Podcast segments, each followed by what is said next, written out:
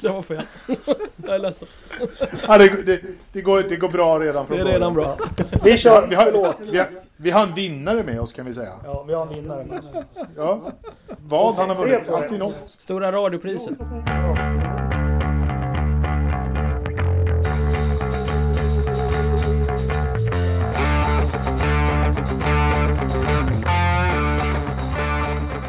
Christian Ridderstolpe, Anders Lövström och Jakob Engelmark hälsar välkommen till Forsa-podden avsnitt 91. Idag har vi en gäst med oss, Anton Berg. Välkommen! Eh, tack, tack, tack. Berätta lite om dig själv. Oj då. Eh, ja, nej, men jag har sysslat med radiojournalistik eh, ganska länge, sedan 2001 eller något sånt där. Eh, och fram till 2008 så avskydde jag motorsport. Tyckte att det var ingen riktig idrott, det är ju, all, det är ju bara bilarna som gör det. Eh, men sen av någon konstig anledning så började jag Jag fastnade på ronnypettersson.se om ni minns den här sidan. Yes. Eh, och, och började läsa om Ronny och blev helt fast. Jag är ju född 78 så jag missar ju honom liksom, ja, ganska eh, helt. Men eh, då kände jag, jag hade precis gjort några P3 Dokumentärer innan där och tänkte att fasen, det här borde man göra en P3 Dokumentär om, om Ronny liksom. Vi ska göra om de stora händelserna i svensk modern historia. När han dör, det är ju en jättehändelse läste jag på den här sidan. Liksom. Det är en begravning som tv-sänds och wow. Eh, så jag fick tjata in den där eh, ganska hårt för på den tiden så var P3 Dokumentär, det har inte gjort så många sportdokumentärer överhuvudtaget i P3 Dokumentär och skulle man göra något i P3 om sport? Nej, varför då? Det gör ju Radiosporten liksom. Men eh, ja, där började det. Och där började också mitt motorintresse för när jag träffar de här människorna bakom och kring Ronny som då det var liksom Anderstorp hade ett 30-års eh, jubileum eller eh, minnesdag av Ronny då. Eh, ni nickar här som att ni kanske till och med var där. Men ni känner igen det. Ja. Ja. Men vad skulle jag säga, hur fick, du, hur fick du med alla de här eh, personerna? Det var, liksom, Det var lätt. Man har inte hört så jättemycket av Svenby och, och grabbarna i andra sammanhang. Ja men där var det nog fint att jag var så nybörjare i motorsporten också. Jag fattade ju inte storheten med de här människorna. Jag tänkte bara, ah, grymt, Åke Strandberg. Han är tydligen en mekaniker som har bott med Ronny. Ja, men han, han man borde ha något vettigt att säga. Jag ringer honom. Ja, han bara, ja, jag vill väl vara med liksom. Och samma sak med Svenby liksom. Jag hade inte fattat att han var på något sätt lite svårövertalad eller hade någon slags sån aura kring sig. Utan han nappade ganska snabbt också. Det hjälpte väl liksom att Peter Dokumentär var på väg upp lite då eh, och folk hade liksom koll på det. Och att det kändes seriöst. Eh, och Lillövis, honom tog jag bara på uppstuds. när Han var ju på det där eh, den här minnesdagen där på Anderstorp Mm. och körde en av Ronnys bilar och satte nog varvrekord om jag inte missminner mig. Ja, Så honom det. tog jag i hans trailer där och han var Han hade ju såklart bara goda ord att prata om Ronny och gjorde gärna det liksom. Men, men jag tänker, som du sa, att du inte var någon fan alls av motorsport. Men när du surfade in på den här sidan, vad var det, vad var det du blev tagen av från början då? Ja men det var, det var någon slags tidsdokument där. Där jag liksom bara slungades tillbaka i tiden av de här bilderna som fanns. De här journalisterna som hade skrivit så mycket om Ronny och, och liksom deras språk som var så... Ja men det var liksom så... Det var nästan som att vi hade ett Kennedy-par där med, med, med Ronny och Barbro. De kändes som sådana liksom sweethearts. ehm, på någon slags nästan nationell nivå. Uh, så he- först var det liksom människorna bakom och sen så, ja men jag är ju, jag gillar ju sport liksom så när man började, när jag såg massa tabeller med resultat och jag såg vad han hade gjort. Och, och, och jag menar 2008 när jag höll på med det där då, vi hade ju inte ens en svensk som var i närheten och nosade av Formel 1 då. Uh, vi hade Kenny Nej. Bräck liksom, men det är ingen riktigt som fattat ja, men hur stort var det, det han gjorde där. Det är ju knappt någon i Sverige som fattar det, som är, inte är jättemotorintresserad. Alla andra Nej. Tycker att det är roligt att han sitter hos Letterman och spelar gitarr typ. Så, eh, ja men när jag började se, vänta vadå? Första säsongen, jag blev tvåa efter Jackie Stewart i tabellen. Wow, liksom. Jävla debut. Och sen så, ja, men så kom mycket av de där märkena också som jag, min granne han, han var fyra år äldre än mig. Jag lekte mycket med honom när jag var liten. Jag märkte att just det, det var de där affischerna han hade på väggen ja. Med March och liksom Tyrell. och- så det blev någon slags här, tillbaka till barndomen och förstå lite nycklar där med som blev... Ja, det var någon slags nostalgi som först bara träffade mig. Det. Kände att här går jag att berätta någonting också. Sen började jag fatta också hur kontroversiell bilsporten var när det var under oljekrisens tid till exempel. Man skulle säga svenska industrin skulle alltså spara på bränsle. Man stängde Mm. ner fabriker och sånt där och samtidigt då så körde de här människorna omkring för högsta nöjes skull och bara brände upp bränsle liksom. Det är klart att det var ett jävla liv. Ja, 73, 74 var ju det någonting i den stilen. Jag är kvar, jag har gjort en vinstrensning som jag har nämnt. Men jag hittade min pappas ranson, bensinranson-kuponger. Han Nähä. använder ju bil i tjänsten så han fick ju tanka hur mycket han vill. Då. Eh, men jag tänkte bara backa tillbaka lite. Jag är ju, ni som har lyssnat förut, jag är ju ett stort Ronny-fan och jag har ju åkt land och rike runt och samlat på mig grejer och, och hade årskort på museet och var där på invigningen och suttit hemma hos Kenneth Olausson och, och pratat och så. Men när din dokumentär kom så vart jag jätteglad för för första gången någonsin så adderade jag något. Och Anders var ju inne lite på det, att du fick prata med Svenby och så. Vad, jag tänker ditt arbete kring den här dokumentären, vad var det främst som du tycker att du fick fram eller som var spännande? Ja men det som slog mig då var hur, hur fortfarande den här Det som hände på sjukhuset där ehm, I Italien hur, hur, hur, hur, hur de är försiktiga kring det och hur det väcker sådana känslor då 30 år efter liksom. Nu har det gått ännu längre tid men Alltså Fredrik af Petersens ville knappt prata om det här får man vara försiktig säger han liksom. Och, och Reine Wiesel Otroligt bitter på vad som hände på det här sjukhuset.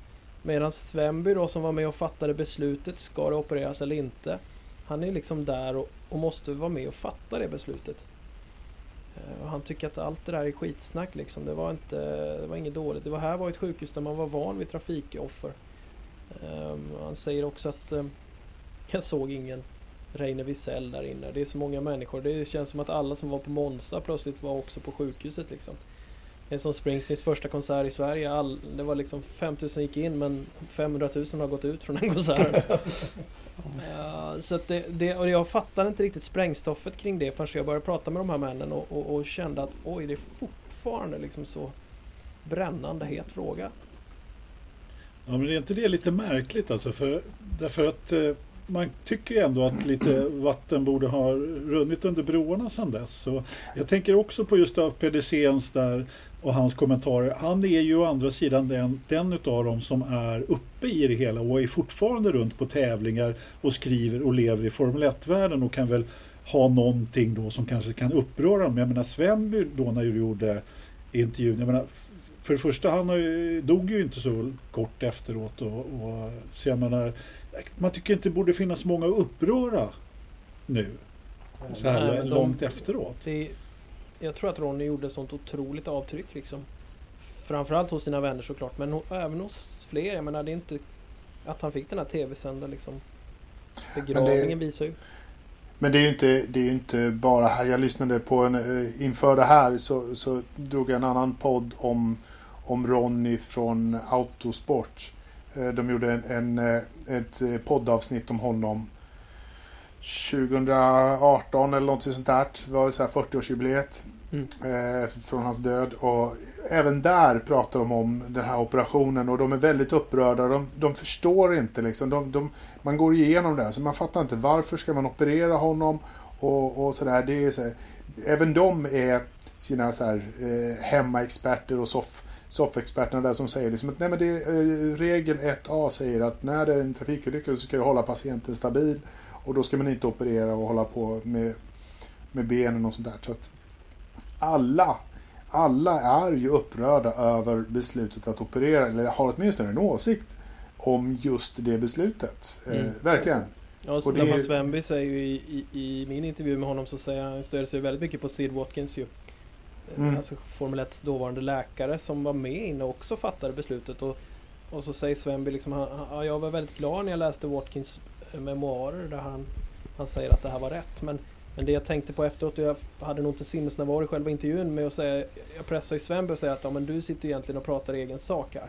Ja det gör jag men, men, men vad ska jag säga liksom? Jag, jag har rannsakat mig Ja men det är väl klart. Han, han, kan ju inte göra, han kan ju inte backa bandet där. Menar, Nej. Han är ju ingen läkare heller. Det enda han kunde göra är ju förlita sig på den expertisen som han hade där och ta ett beslut i ett pressat Det är läge. ju en mardrömssituation ju. Men sen, jag vet ju, var det 96, 97, 98 som till första dokumentären egentligen om Ronny som hette Dagar som skakar Sverige, TV3 hade. Det var lite Tjörnbron och det var lite allt möjligt. Men då var det ju om Ronnie Pettersson och det var första gången man fick se Nina framträda. Men jag kommer ihåg att Niki Lauda är ju med väldigt mycket där. Men han säger att eh, paradoxen eller det bizarra det var att man först får se bilder inifrån operationen. Sen 12 timmar efteråt så ligger han död med två ljus bredvid sig. Eh, Mm. så det, och det är det här som är lite tråkigt. Jag som har växt upp och haft Ronnie Pettersson som idol fast jag var ett och ett halvt år när han gick bort. Att det mesta handlar ju om de här timmarna på Nykuarda-sjukhuset. Kanske inte det som, som du såg Anton. Han kom tvåa sin första hela säsong i VM och alla de här sportsliga framgångarna och allt. Ja, men Jackie Stewart, flera gånger så i de här, det var ju fantastiskt roligt att få gå ner i SVTs arkiv och titta på saker som fanns där och, och höra de här legenderna prata så gott om Ronny som, och inte heller så här efteråt när han är död för då pratar man gärna extra gott om människor. Utan Mm. när de racear med varandra och liksom när de är Mm. kollegor eller liksom kombatanter så är det ändå väldigt sådär hövliga ord om Ronny liksom. Mm. Eh, Det var fint och sen så var det ju tråkigt att så många av loppen inte var sparade. Ja, Alltså eh, i Är Sverige... det så i, i SVTs arkiv att det är dåligt sparat där? Ja, det Ja, är, det är på den tiden var det alltså. dyrt med sådana här band också. Så när de, när de dels... Så, vissa lopp sändes bara rätt ut. Det var ju sådana här Eurovision, Jaha. ni vet, samarbete. Och sen så, det var ingen som räffade dem. Det var inte, spelades inte in. Nej. Och ibland Jäklar. så spelade man över gamla lopp med nästa veckas lopp. och sen när jag gick till arkivet då, Statens ljud och bildarkiv, så då är det så tråkigt att då börjar man, jag tror att det är 1978 eller 77 på juli. Då först börjar man spara allt som sänds i Sverige. Så innan Mm. dess eh, så sparar man bara det som någon har känt att det här är lite viktigt liksom. Så det fanns ju Ja, det otroligt mycket ju som inte Helt fanns. absurt. Alltså, Ja. i, I dagens läge när man sparar vad, vad som helst. Liksom. Och då var det så dyrt för bandet. För, för det vet jag, det pratar du om i dokumentärer när man kör no, eh, någonting från någon tysk tv-sändning. Ja. Anders Torp där Att det inte- 78 tänkte jag, åh vad roligt. Det gick Precis. så bra för honom, han körde upp sig så jävla bra och sådär. Och det var den här Det fläkt... finns inte... Fläkt eh, Brabham-bilarna var det va? BT46 Ja. va? Ja, dammsugarbilen. Det är jätteroligt att höra Svenby där för han är otroligt närvarande där. De rullar ut de där bilarna och vi ser vad fan är det här? Det är ju jävla dammsugare! Jag, jag tänker mig, du har ju med i dokumentären också, det jag har sökt, är det hela programmet? Måste ju vara 70-talets Skavlan. När han är med och får, får svara på frågor om han står för rökning och cigaretter. Vad heter det? Känner du Ronny? Pettersson hette det tv-programmet ja. Det var en hel timme med Ja, Ronny. Ja. för- det har jag bara sett snuttar av. Det skulle vara jättekul att se. För det är väl den enda sån här svenska djuplodande intervjun som finns. Är du, eh, Jakob, Ja, öppetarkiv.se. Finns det har legat hur länge som helst. okej. Ja, det var nytt för mig. Är det inte, men där ligger väl den här när de intervjuar Lars-Gunnar Björklund eller någon som uh, intervjuar Ja, just det. också. Det kan det nog vara också. Han var med där på ett hörn, ja. Det stämmer. Det var ju också generellt på den tiden så var det så otroligt långsamma grejer så jag såg ett, ett reportage från Mont, eh, alltså mm, eh, inte Monza utan eh, Monaco. Monaco. Monaco ja. Eh, Mm. 74 eller 75 tror jag, jag kommer inte ihåg men då är det ett reportage som gick i Sportspegeln som är typ sju minuter långt. Ja. Och det går så långsamt allting och kameran bara står där och vi liksom får Kameran berättar sitt eget språk bara. Vi får liksom bara hänga med i depån och Och sen när Ronny äntligen går i mål liksom så, så, så Vad fan blev jag? Blev jag tre eller fyra? Och så kommer Barbro fram. Blev vi trea? Ja, Jaha. han, får en, han får en kopp te där först. han med henne och Helt fantastiska bilder liksom. Nej, Jag tycker det är fantastiskt. Det, det ger mig ett lugn att titta på det där på något vis. Ja. Det är så mycket intryck Verkligen. som man får ta in. Ja.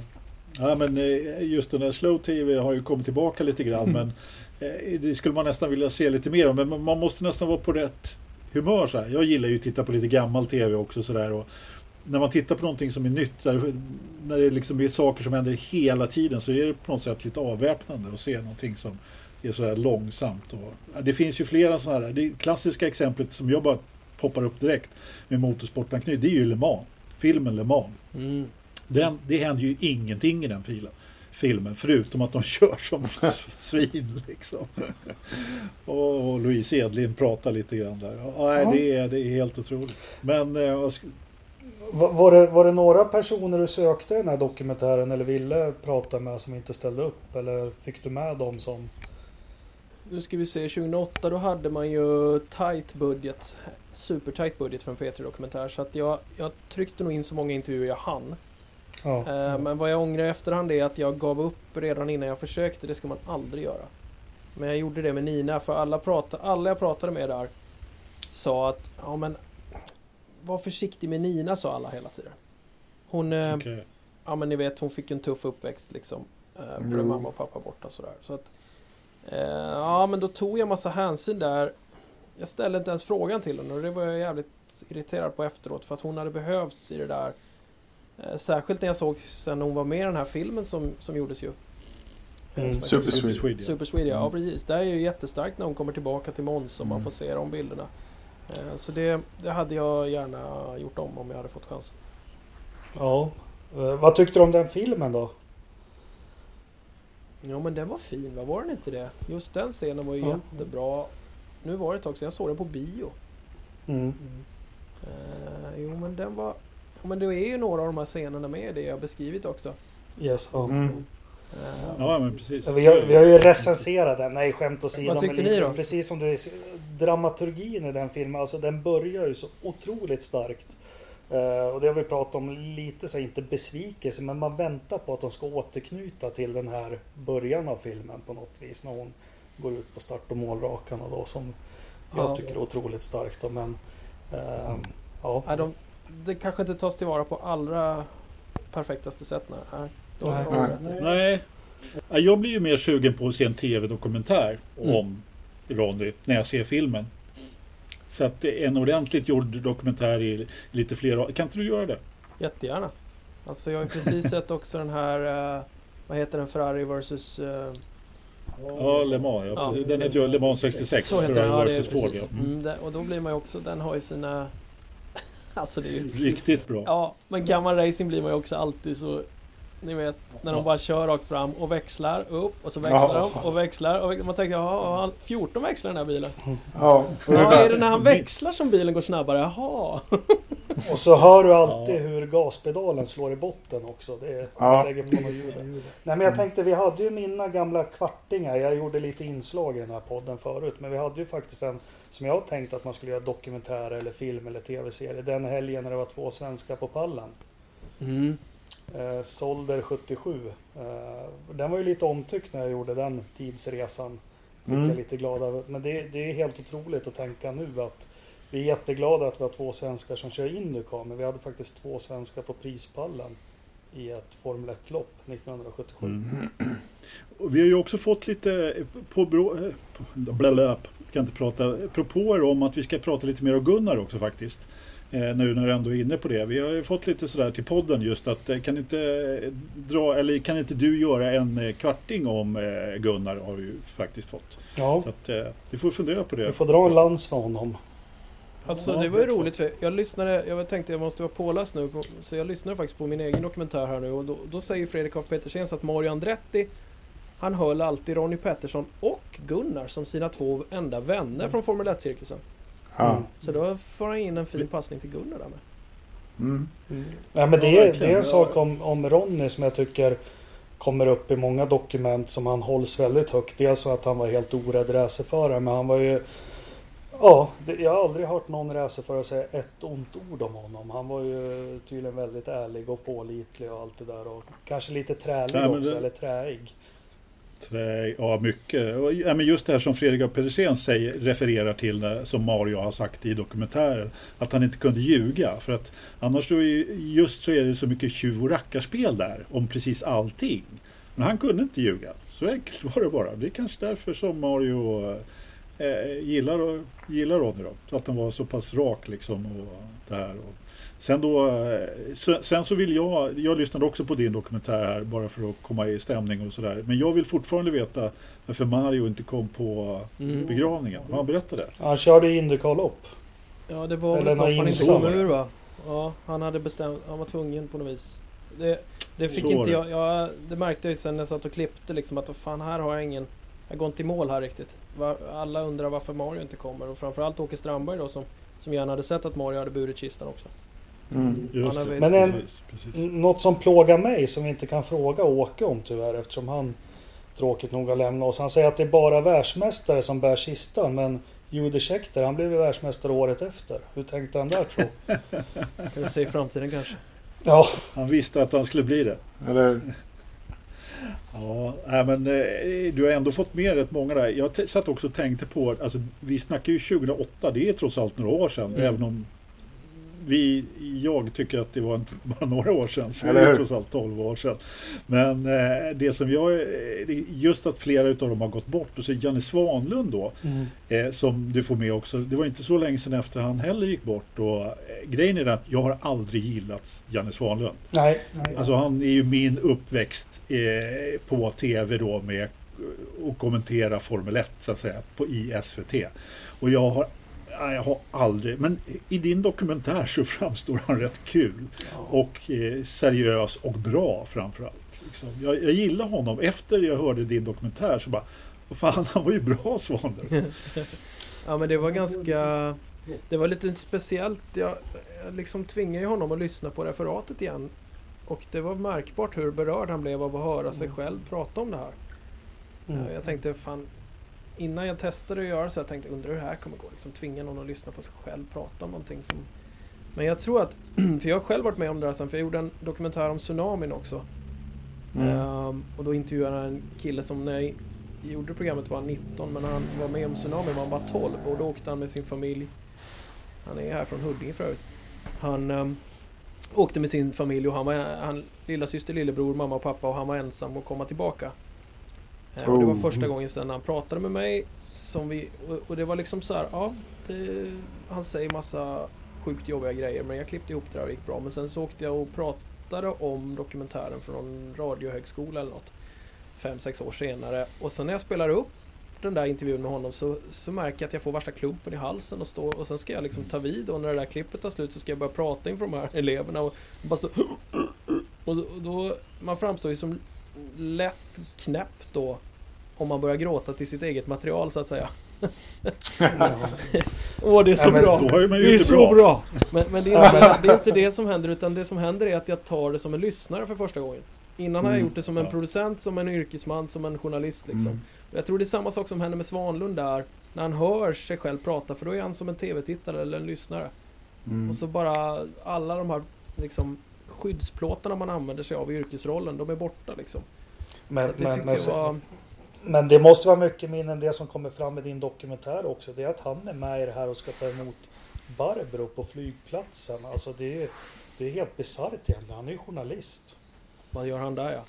Ja, precis. Och det är, han berättar hur Emerson Fittipaldi tar tag i det där. Och, ja, men det, det är starkt som man säger. Ja och, och Fittipaldi som inte säger någonting utan bara står och tittar med sina små... Pepparkaksögon. Pep- Ja bra, Mm. du minns det. Fan, Ja. ja. det är starkt alltså hur de bara... Och hon bara faller ihop då. Hon fattar Ja. Han behöver inte säga någonting liksom. Nej, men just det att de har behövt se, sitta där med henne en timme då innan och de får inte säga någonting. Nej, de har ju Nej, liksom det egentligen är oerhört er. starkt. Ja, och, Jag känner verkligen för och honom. ett av få lopp hon inte var med på också. Det, är- Mm. var det något som var lite så här tabu kände du? Och, att du skulle vara försiktig med Nina och så. Men var det något man inte ville prata om eller något du inte fick svar på? Nej, alltså jag var ju... Jag försökte läsa på så mycket som möjligt och, och jag pratade också med Ronnys bror lite grann. Han var med Mm. där. Det var ju invigning av det här museet också som flyttade in då i bion där i Örebro. Ehm, det var väl inget... Jag har ju förstått efteråt kanske att allting inte var så bra mellan Ronny och Barbro. Ehm, men det var inget jag visste då. Då var jag inte tillräckligt påläst om just den biten. Så att det var inget jag pressade om sådär heller. Ehm, Nej, Frågan är om det sa ju han då i eh, do, dokumentären då i Svanlund också då att eh, det hade varit lite jobbigt dem emellan. Ja. Just det där så att... eh, mm, Men Ronny kanske inte var full, fullt så reko som han framställs i mitt program kanske. Jag tyckte att de här kontroverserna blev ganska kul ändå när liksom jag har- här får jag bjuda dig på en Lucky Strike som man säger. Bara, Tack jag röker icke. Ja, Jaha men du gör reklam för cigaretter. Alltså, eh, men man det går ju säkert att fördjupa bilden av Ronny mycket mer än vad jag hann med där ändå. Eh, Mm. Men Ja. ja. Det kanske ni har Ja, bättre ju koll. Ja, men det var racing och akvariefiskar som var hans grej. Det är väl lite det som svensk media har fått fram av honom. Eh, Ja, Typ. Det låter... Ja, Ja men det är Klart att de måste ju vara nördar Jag, jag kan bara förstå om det lilla tv-materialet som finns. Det alltid handlar om hur mycket han tjänar och hur farligt motorsport är. Så de, det är ingen som verkar vilja ge någon bredare bild av honom. Det var Lars-Gunnar Björklund som frågar Barbro om det är svårt att göra stek i ugnen för det är Fahrenheit. Det är väl liksom... Ja, Ja, det är en annan... Nej, men klass, Ja, men det var- klassiskt. Det är så, Ja. Men jag känner igen det här. Jag har jobbat på Radiosporten lite och det är så när man... Radiosporten går i P4 och då måste man vara ganska bred i sitt tilltal Mm. liksom. P4 är en så stor kanal. Och då blir det att då blir man inte... Man måste hela tiden välja. Pratar vi till de initierade eller pratar vi till Svensson liksom? Mm. Och, och många av Ja, de det där, där kan jag ju intervjuerna som tänka mig gjorda är ju en Svensson. balansgång naturligtvis. Ja, Men eh, jag, jag brukar alltid känna så här att de som pratar initierat om någonting, även fast de är på en bred kanal, men gör det på ett bra sätt. Det, det är ju svårt att göra, men då, då blir man ofta lite mer intresserad. ja. Så. Zachrisson och golf till en exempel. nivå till. Ska du återigen här försöka hylla Vinterstudion? Ja, nej jag tänker inte hylla Vinterstudion, inte idag. Nej. Den, eh, jag har hunnit glömma bort den. Är det en kontrovers Bråka inte med mig du Jakob. Är det konkurrent? Ja, till oss. Ja, en kontrovers er emellan. Ja, nej, nej. Jag, jag är inte så. Jakob han är hockey, jag gillar skidåkning av alla dess sorter. Vi brukar prata lite skidåkning. Ja, Skidskytte precis. gillar ja, jag. Ja, nu gör du det i alla fall. Framförallt så gillar jag alpin skidåkning väldigt mycket. Alpin Eh, skidskytte. längdskidor. Alpint skidskytte, ja. Alpin skidskytte. Ja, det vill jag säga. Men du Anton, vi bara leker. Nu gjorde du den här. Det är 12 år sedan. Det är dags för en motorsportdokumentär eller något dokument i alla fall. Vad skulle du vilja göra nästa gång om det blir en nästa gång? Om vem eller om vad inom motorsport? Ja men det hade ju varit roligt och fan i år hade det varit underbart att få vara en fluga på väggen med Chip Ganassi inför Indy 500. Som tyvärr ju är flyttat nu och allt det där. Men vi har liksom Dixon och sen två svenskar i ett av de bästa stallen i den helt galna jäkla Indy 500 500-cirkusen liksom. Själva det loppet och allt vad det innebär och nu när svenskarna också har varit där en gång innan och känt på det här och fattat hur stort det är. Så skulle det vara väldigt roligt att få liksom bara göra eh, Istället för att göra som om Ronny då som även om den fokade på hans sista säsong egentligen Så handlar det ju om, jag försökte få in allt om Ronny på 90 minuter där. Men det här Mm. skulle vara roligt att kretsa Ja kanske inte bara en dag utan hela race weekend med kval och allting då. Eh, men, men bara fokusera på framförallt svenskar men också Dixon som är så duktig liksom. Det skulle vara roligt. En hel månad mycket- i, i, eh, i Indianapolis. Det låter ju inte helt fel. Eller hur? Month of May liksom och allt det där som Ja, ja, ja. Men, men visst var väl du där 2019 och titta? Ja, det är ju därför jag är så, är så till med. För vi åkte förra året, jag och en kompis. Eh, på en sån här spontanresa som man inte gör i vår ålder. Jag är trebarnsfarsa liksom och han är tvåbarnsfarsa och vi... Man kommer ju aldrig iväg men vi satt i november och bara fan. Det är ju så faktiskt att vi kommer ha två svenskar som kör det här racet liksom. Ska vi inte bara... Alltså fick jag ett sms tillbaka jag bara Jo det ska vi. så, så för en gång skulle bara boka det vi liksom. Och sen... Eh, så vi flög till Chicago. Det är ju smidigt med SAS. Eller det gick i alla fall innan Corona. Och så eh, hyrde vi bil, det råkade bli en Mustang GT. Eh, Oj hon frågade, det är bara en sak killar, är det okej om det är en cab? det var det. Nej. Eh, och sen är det ju 30 mil ner dit till Indianapolis. Och så... Mm, trevligt. Ja, det var, jag kan verkligen rekommendera alla som lyssnar på det här att Hur, åka. hur jobbigt var det att ta sig, ta sig in på banan på eh, racedagen där? Alla pratar om hur svårt det är att ta sig till banan där. Jag, menar, jag, jag var ju faktiskt på Laguna Seca då några lopp senare och där, där var det bara att parkera trucken på en kulle och, och ta en sån här golfbil ner. Jaha. Där var det typ 30 000 pers liksom. Det var inga problem alls. Men just på Indianapolis har man ju hört hur mycket, jäkla mycket folk det är. Liksom. Ja. ja, men det är... Alltså jag tror arenan tar 200 drygt tusen.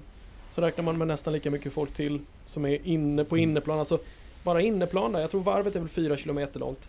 Så på inneplan blir det ganska stor oval där. Där hade de ju dels som en jävla Summerburst festival. Så det var ju typ Mm, spring break. Där folk bara i 20 och 25 års åldern eh, dansar nakna typ. Och är skitfulla. Eh, och, och märker inte att det startar ett lopp klockan 14. Eh, plus att där kan ju de som betalar lite extra faktiskt köra in sin eh, husbil. och parkera. Mm. Och få Ja, liksom stå och grilla där så att så här, klockan ja, två timmar innan start står de och har barbecue där liksom. Plus att det är niohåls golfbana där och sen är det nio hål utanför. Eh, och, Ja, precis. ja, det är helt... Men ja, vi tyckte... ja, Vi tog en taxi från vårt hotell och sen tre kilometer utanför började polisen stänga av då när vi närmade oss klockan nio på morgonen där, så här, tror jag vi var igång. Ja. Eh, Så då gick vi de sista tre kilometerna och det var ganska kul. Vi gick igenom... De har en ganska sunkig... Den kändes mer som Hultsfredfestivalen den eh, delen av liksom... Eh, vad kallas det för? Ja men camping helt enkelt. Ja. Där var det ju folk som hade kört upp sin pickup och bodde på, på flaket. Man hade med sig liksom två stora kegs, två stora högtalare och ett tält och sen bara... Ja, det var ett sånt jävla liv. Så det var ganska kul att gå där igenom tyckte jag. Ja, ja. Men jag menar, promenera några kilometer får man ju göra på vilken Men det var ingen bana som kö helst in sen. och tittar. Så. Det var ju så många ingångar och det, liksom banan är så stor Ja. också så det finns alltid någon ingång som är ledig. Så att, nej, det var ingen. Ja, men precis. Va- Vart satt du under själva loppet då? Kurva, nu ska vi se. Kurva 3. Ja, Näst bäst. Kurva, kurva 1 ska ju vara bäst sägs det då. okej. Start och ja. mål och... Ja. Det är den som är tajtast. Ja, ja just det. De påstår ju att det inte är någon skillnad på de där fyra kurvorna, de som bara har sett banan. Men eh, eftersom jag är nyvunnen sån här iRacing förare och har kraschat ungefär fyra gånger på IMS bara ikväll så, så vet jag hur svårt det är. Nu låter jag som någon... Ja. Ja, men jag fattar. Men eh, den är, den är, det är verkligen intressant. Man ser vad, vilken skillnad det är på de där jäkla kurvorna. Hur svårt det är.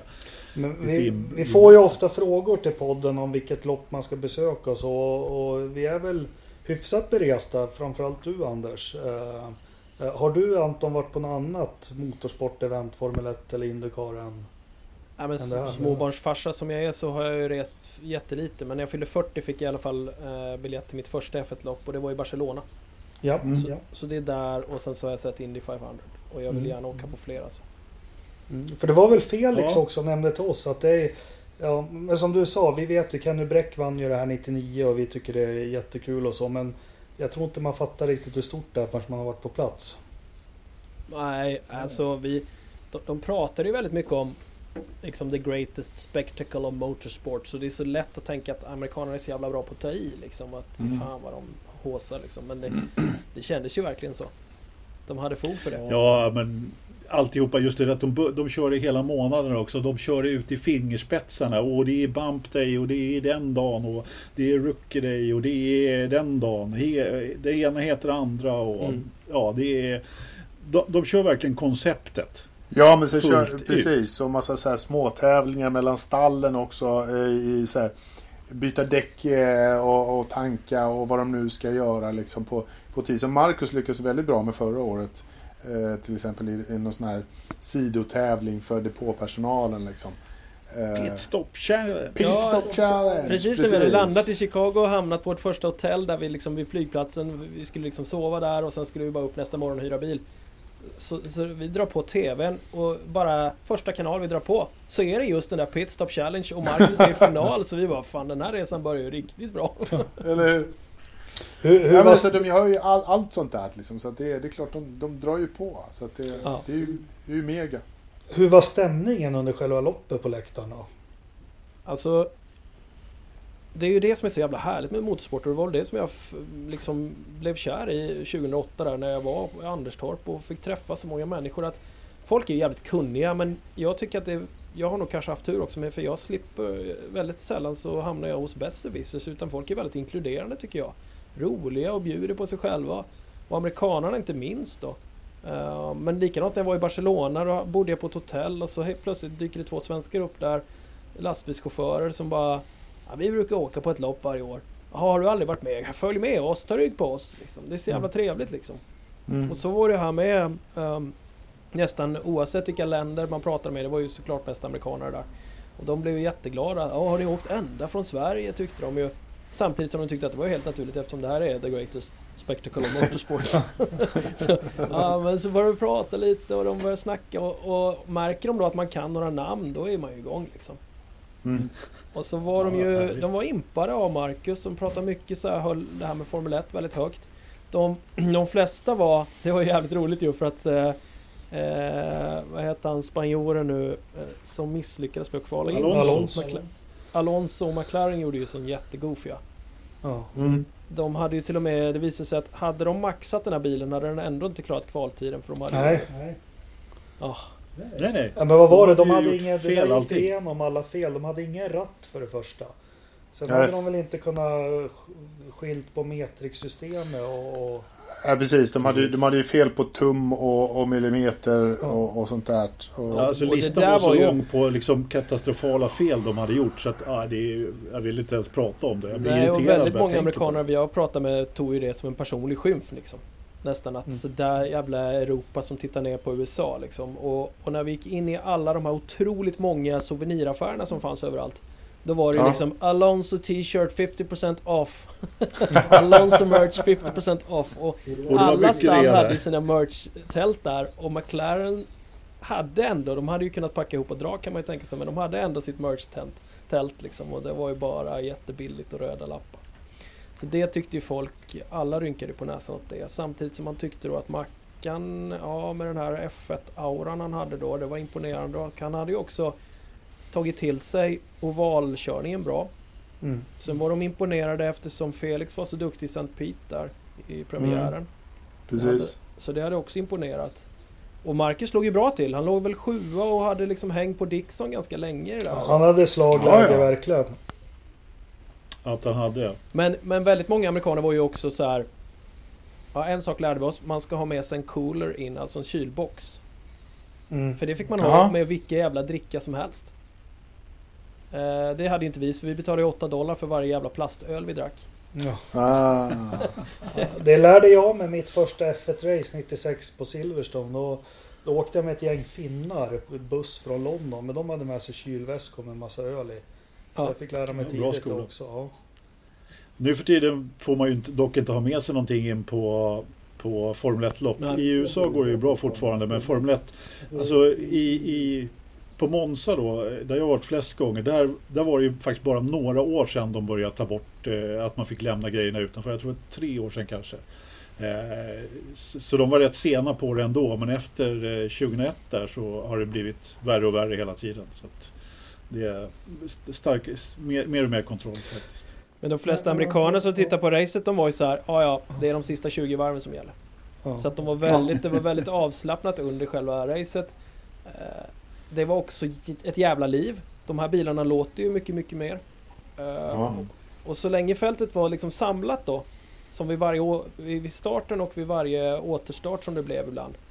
Så då gick det ju att snacka när, när de liksom inte passerade där man satt. För då kom de som en klunga. Vroom! Och sen så var de där borta och då kunde man prata. Men sen ganska fort så glesade det av. Då var det ju en bil som kommer var 50 sekunder till. Så då kunde man knappt prata med varandra. Alltså. Nej, men det är som det var på Formel 1 på gamla goda tiden. när, det var, när det alltid var någon Minardi på sluttampen där. Då Eller hur? hade man, ja, nu för tiden kan man åtminstone sitta och snacka på läktaren. Det är, Mm. Jag har inga problem med det. Men om, om vi dyker in, om vi säger att du varit intresserad av motorsport på allvar 2008. Indycar, är du som många andra av oss svenskar som fick upp ögonen förra säsongen eller var du intresserad tidigare? Nej, alltså det, det har dels med sändningstiderna att göra och sen så känns det som Formel 1 har ju den här fantastiska glansen över sig ju. Som är, Mm. den är, det är ju liksom, man måste ju gilla hela grejen med Formel 1. Mm. Jag har jättemånga idrottsintresserade vänner som undrar varför jag gillar det där så försöker man förklara. Men det är en väldigt hög tröskel tycker jag. Men kommer man högt. över ens, alltså ja, kunskapsmässigt och man måste säga Då kan man ju fatta att ja, men plötsligt så kan, om Mackan kommer sjua ett race i sin skitbil så är det bättre än vad Lewis Hamilton gjorde fastän han vann racet. Då kan man liksom börja Mm. göra sådana analyser och då blir det ju kul Mm. liksom. Vi blev ju, vi, vi var ju ett gäng avsomnade Indycar-fantaster. Sen Anders och lite andra medlemmar på Fors har jag haft koll här genom åren. Men jag tittade mycket Indycar 90-talet, början på, när jag tyckte de var i sin prime faktiskt. 90-talet och början på 2000-talet. Men nu med två svenskar som, men jag har blivit fångad av det här enkla Indycar. Du, du pratade om det. Formel 1 har ju allt det här smäcket runt omkring som är svårt att förklara för någon. Som man, som man bara gillar. Men det här med Indycar, de här som jag brukar säga blinkande Safety car och blinkande rescue car med hur mycket neonlampor som helst och feta mekaniker som... Eller? Uh, den Som ena studsar fram. Ja, som studsar Ja fram. men det var ju fan en chock när vi, för, för vi- dels kom vi så nära där jämfört med Formel 1. Det var, kändes som att man kommer långt ifrån allting om man inte Mm. har betalat 50 000. Eh, men här släppte de in oss så man var liksom, det var bara en betongmur mellan oss och depån liksom. Så vi kunde ju gå Mm. och kolla på alla. Där är Marcus däck, där är, det- där är Marcus depågäng liksom. Men då fick vi också den här chocken för det var egentligen bara Josef Newgarden tycker jag som hade ett, ett schysst team. Ja. Resten, Yes. resten är ju lite småfeta liksom. Jo, det, de, eh, jo men, ja, men det, på något vis har det blivit uppfriskande för en, för en gammal gubbe så är det enklare. Sen det här roliga också, det är hållbara bilar, de tål en smäll. Går de sönder så är de inne i depån och så sätter de ihop det med silvertejp som de gjorde här några, några lopp. Så det, det är lite, det, det tror jag Felix nämnde också, att det är lite enklare. Mm. Ja. Ja. Nej, men det, är, det är precis som du säger, det slog mig också väldigt mycket.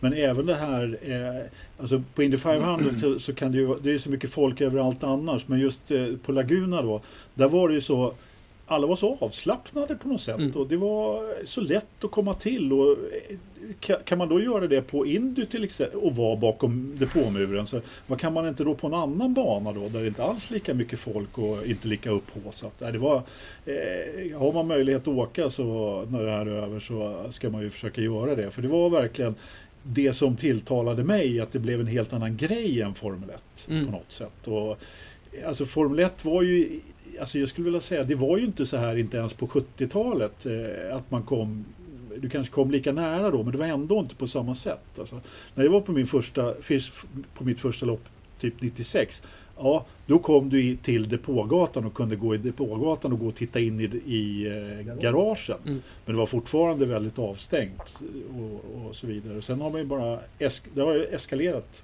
Men det, men det är väl lite grann av, av Formel 1 liksom bo, både fram och baksida. Liksom, både både liksom, eh, prägen, det här liksom extremt, extremt fina, men också liksom blir det en baksida av det hela. Liksom. Då blir det också extremt eh, exkluderande på något sätt Ja. också. Eh, för det ska, Ja. det ska ju liksom vara eh, top, ju- top of the var ju- tops, liksom, best of the best, the pinnacle of motorsport. Ja, Eh, och det var ju Bernies ledstjärna också Ja. lite grann. Att han ville ha det stängt, han ville ha det. det. Skulle du bjuda in gäster skulle det vara kändisar eller snygga Exakt. tjejer. Liksom. Det, då- det då- var ingenting annat som precis. var intressant. Nej men då får du ju liksom lite, det är ju också en liten, det har blivit en börda också eh, i, i Formel 1 att det har blivit så extremt eh, exkluderande. Vilket Indycar då istället har, har lyckats dra nytta av att de, de, de är väldigt öppna och inkluderande och liksom.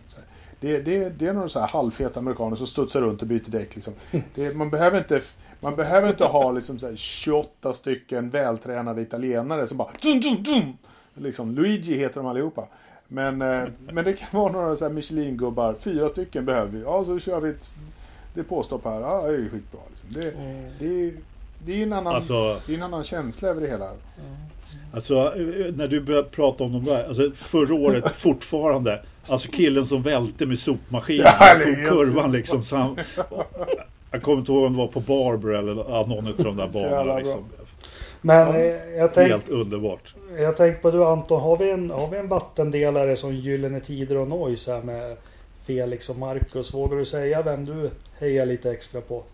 Oj, oj, det här är Ja, det spännande. är ju svårt ja. ja. För att eftersom jag började följa Formel 1 igen då eh, på allvar kan man ju säga när Marcus sen började köra. Jag tyckte att det var hur stort som helst. Vi fick en svensk, vad var det första på 23 år va? Mm. När Marcus Ja. började ja. köra. 91. Ja. Ja, så att jag tyckte och jag fattar inte varför folk inte runt om mig brydde sig mer och sådär. Eh, Så då investerar man ju rätt mycket i Marcus, har man gjort. Alltså jag har gjort det i alla fall och, och följt och jag är fortfarande sur på den jävla kraschen med Nasser i Monaco. Jävla flytta på det för fan. Och, och tycker Helt också rätt. att han har haft oflyt. Mm, Och sen så är det ju en sanning att du har inte oflyt bara hela tiden.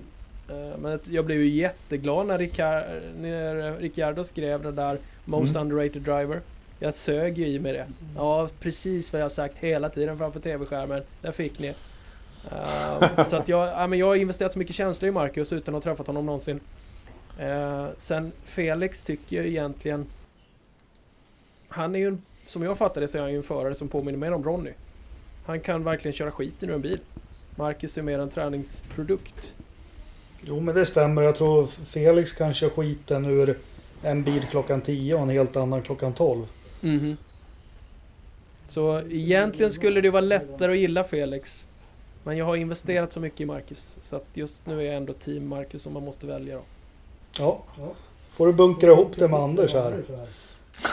Sitter och Det är myser. du som säger det. Ja, Jag, jag, jag är team Felix och Marcus. Ja. Jag är så typisk Ja, jag svensk. Jag har också investerat mycket i Marcus men ja jag det kan har du faktiskt- verkligen gjort. oj, oj, oj. Ja, Har jag? ja, Jag kan det- säga när det det har sett som mörkast ut för Marcus. När det har sett som allra mörkast ut så har Anders alltid hittat någon sektortid på varv 21 som såg bra Ja, det är ut. klart. Där. Ja. Han har alltid varit ficklampan i Marcus mörker. Ja, det är fint. Precis. Det tycker jag du ska ha en eloge för. för jag, och jag tänkte nu när jag lyssnade om min dokumentär igen så, så sägs det ju... Det finns en intervju då med, med Ronny huruvida han får köra om Marco Andretti eller inte. Var en stor grej där 78 och Mm. han håller på. Och så Mm. säger han nej, jag kan inte det. Jag har inte... Han har lite bättre grejer än mig säger han. Ja. Och det är en skitstor grej egentligen men det bara försvinner i den där intervjun liksom. För det kände Ja. man ju att så var det ju med Leclerc förra, för sista säsongen för Marcus. Och Marcus kunde ju nästan Ja, ja. inte hålla käften om det till slut. I en intervju där Nej. han bara Ja men titta på den här rakan, han, han kör snabbare i våran Alfa än vad typ Ferrari gör på samma raka liksom. Då fattar ni ju att vi Mm. inte har samma. Säger han ju nästan. Så, Ja, ja. Han, var väldigt öppenhjärtig där ett tag men så fick han inte vara kvar heller. Nej, nej. Nej men eh, visst, det ligger ju helt klart en del i det. Så är det. Sen är det, ska, ska, jag måste bara för, för, försvara mig lite till alla lyssnare också eftersom det är faktiskt eh, eh, så att jag måste faktiskt säga emot Ternström ganska ofta. Så att då låter det väldigt mycket Marcus eftersom Ternström, han ska jämt eh, vara så väldigt anti. Hela Nej, men det som är- en poddmedlem som Nu- inte är med här men ja ja. I, I sann SVT-anda måste vi säga att Joakim inte är här och kan försvara sig. Men, Precis, Eh, jag ska säga. nej, men det, det är finns också ett kanske... alkoholfritt alternativ. Nu ska man inte sätta sig själv på en piedestal, men vi som kanske anser oss vara väldigt inbitna och följt det här länge. Alltså, det har blivit problematiskt med Marcus att man kanske har sett att han har fått, fått för mycket serverat på silverfat. Eh, på något vis. Man, mm, ja, jag vet inte hur jag ska uttrycka det, men ibland kan det bli väldigt negativt bland motorsportsfans runt honom och jag förstår inte varför egentligen. Nej, men eh, jag håller med dig helt där Jakob. Därför att han har ju inte direkt haft någon räkmacka. Men det har ändå gjorts ett, ett program för att få in en, en Formel 1 en svensk Formel 1-förare. Och man har valt Marcus och promotat fram honom. Så efter det så har han ju haft en räkmacka helt klart. Så att, så att det är honom som all fokus, han har kunnat koncentrera sig på det. Medan Felix har gått den krokiga vägen och, och hamnat där han är genom goda resultat och en helt annan typ av körning. Det är ju väldigt intressant faktiskt. Men det är ju så jävla störigt att vi sitter den här säsongen och de äntligen skulle sitta i likadana Ja. bilar typ. Och så får vi inte se det. Man blir helt tokig. Precis. Jag håller med helt och hållet. Det är oerhört frustrerande faktiskt. Ja, det är, och undrar vem som förlorar mest på det av de två, att det, om det inte blir någon säsong. Och jag skulle vilja säga då i, i SVT-anda att jag tror att Felix hade kört skiten ur Marcus på road courses och eller åtminstone på stadsbanorna och Marcus hade gjort verkligen bra ifrån sig på ovalerna. Så att jag tror att det hade jämnat ut sig. Mm. Jag har en känsla av det. Ja. Men då om vi lämnar lite, de som får vara med i podden och så också. Har du någon annan favoritförare eller någon du brinner lite extra för i Formel 1 eller Indycar förutom svenskarna? Alltså det är ju alltid roligt att se när Pastor Maldonado är med. Det är ju en förare som man gärna skulle vilja ha in alltså. Eh, igen i Formel 1. Eh, Absolut. Det är jag som klipp, klipper den här podden. Alltså. Ja, eller hur? Ja, för det här får du klippa bort. Man kan inte Nej men vad, alltså det- F1 behöver lite mer, eh, det behöver hända lite mer oväntade saker. Eh, Så han var härlig att ha med. Nej men sen ehm, Så nu ska vi se vem är det man gillar egentligen alltså. Tycker det går Leclerc var jobbig tycker jag såklart eftersom han var så duktig. Och jag tror också att det fanns ett jag har från vissa källor som jag inte kan avslöja. Eh, så finns det ju ändå det var jävligt viktigt för Ferrari att förankra beslutet att man plockar in Leclerc. Alltså måste han se skitbra ut i Alfa. Han måste helt enkelt utklassa Mackan liksom. Ja, det fanns inget annat men han alternativ. fick, ju, han fick ju ganska duktigt med stryka Marcus första året, två, tre loppen va? Mm. Det var väl i Baku Ja, ja. vände. Ja, Ja, men sen lärde han precis. sig och kan man säga och han lärde sig bil och så vidare. Men sen tror jag också att det var materialskillnad. Men eh, nu gillar jag honom. Jag tycker det är roligt när han bråkar med... med eh, Åh, nu står det still. Teamkamraten nu, tysken. Fettel. Sebastian Vettel. Fettel. Ja, jag tycker det har varit jätteroligt att se Fettel bli pressad av honom och sådär. Så det, det är också lite kvitto på Marcus tycker jag. Mm. Ja, alltså jag skulle säga så här också. Just den fighten där. Alltså det är inte så många andra än Fettel som skulle ha tagit den. Mm. Eh, alltså Fettel är ju ändå rätt stor där tycker jag. För att eh, inga bortförklaringar på det sättet. Och han har, ju, han har ju snurrat och gjort bort sig ganska ordentligt Fettel. Men jag tycker ändå han har tagit det ganska bra. Rätt mig om jag har fel men eh, jag tycker ändå att om, om man skulle sätta någon annan ute, kolla Lewis liksom. Om han skulle bli för, förnedrad om vi säger så i, i, på det sättet. Det kanske han inte skulle bli men ändå. Nej, jag tror inte han, han hade gjort något åt saken. Mm. Han skulle känna sig blessed. Det gör han ju alltid. Varje söndag klockan 16 säger han. Blessed. Nej, men så gillar jag Ricciardo förstås också för hans fantastiska humör. Ja. Ja. Det är svårt att inte gilla honom Ja. såklart. Nej men vi har ju pratat om det. Det har kommit lite profiler här med det här nya gardet som blir lite mer frispråkiga. Lando Norris och Carlos Ja. Sainz. Och det, det är lite roligare. Det är lite mer profiler nu. Och Ricciardo Ja, som du nämner. Och, Kimi Ja, men herregud, såg ni inte här, häromdagen på, på vet du, Leclerc och George Russell körde lång, i, virtuell långtradare Gjorde? Ja, den bara small. och pratade med varandra och, och körde naturligtvis och kraschade. Ja, men, Herregud. ja, det, det, har, det har jag missat. Det måste man säga. Ja, Har det du någon, finns ändå jag en annan fördel med Corona faktiskt. Ja, precis.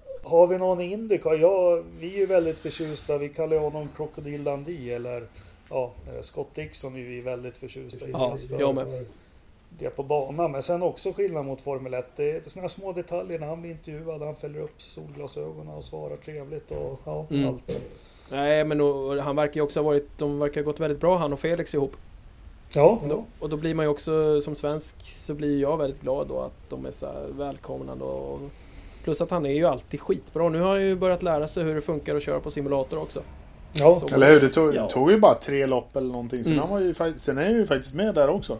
Fast vi är, Alltså- ju över- vi är ju övertygade att han kör med joystick. Jo, jo. Han kör, han kör med en takt 2 från 1987. Det, är klart, det, det gör han ju. Men, men, det är ju. men det är ju Scott Dixon. Vänta lite, var inte det hans första lopp?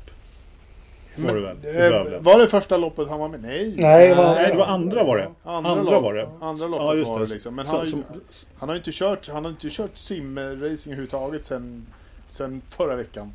Liksom. Han har ju, Nej, men han har inte kört, alltså alla de här förarna har ju kört simulator i, i fabriken, men de har kanske inte kört just den här inte, varianten så att Nej, säga. Scott men, Dixon han har kört pitstop på sin 64. Exakt, det är det han har gjort. Men var det inte så med, apropå simulatorer, så visst var det så när det gick som sämst för Caterham och Marcus var där att de, de gick i konkurs va och, och då fick inte Marcus tillgång till bilen och träna med så för några lopp så fick han bara köra simulator tror jag. Minns ni det? Ni Ja.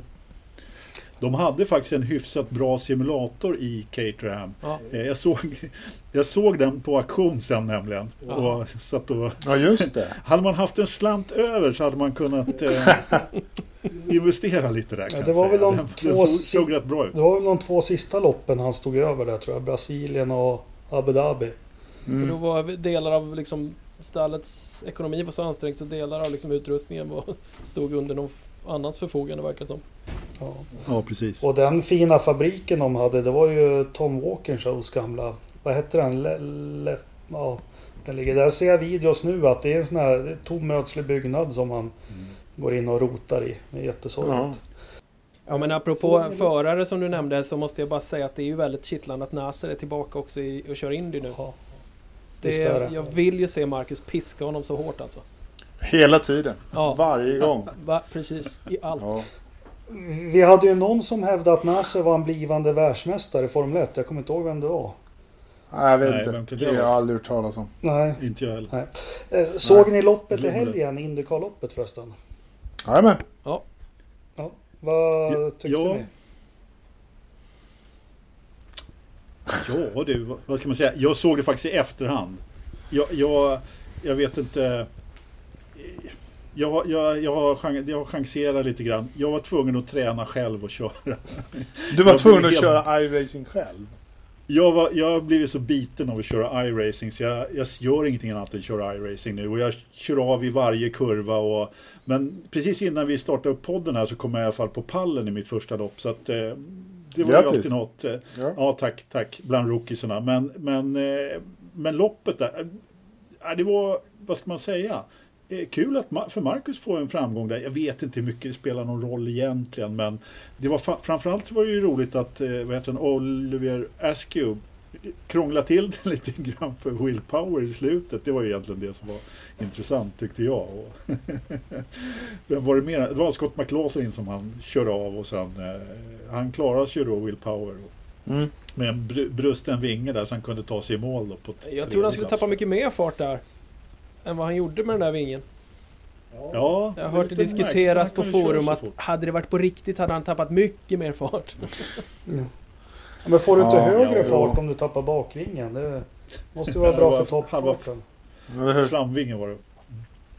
Ja, det kanske var. Men, eh, men alltså visst, det går ju att köra men eh, ja, det är ju omöjligt att veta naturligtvis. Men han hade nog haft svårt att hålla den här tredjeplatsen om, Mm. om han hade blivit av med vingen. Det, det tror jag också faktiskt. Så att, eh, li, lite ligger det nog där, helt klart. Ja, men ändå det var ju skönt tycker jag att Mackan fick ett sånt otroligt liksom odramatiskt race. Han startade Ja. åtta, blev fyra va? Ja. Ja, Det är ju bra och ju. sånt där. Och, absolut. Och Felix körde också bra. Han körde ju upp sig rätt ordentligt faktiskt. Att, eh, Vad slutade han?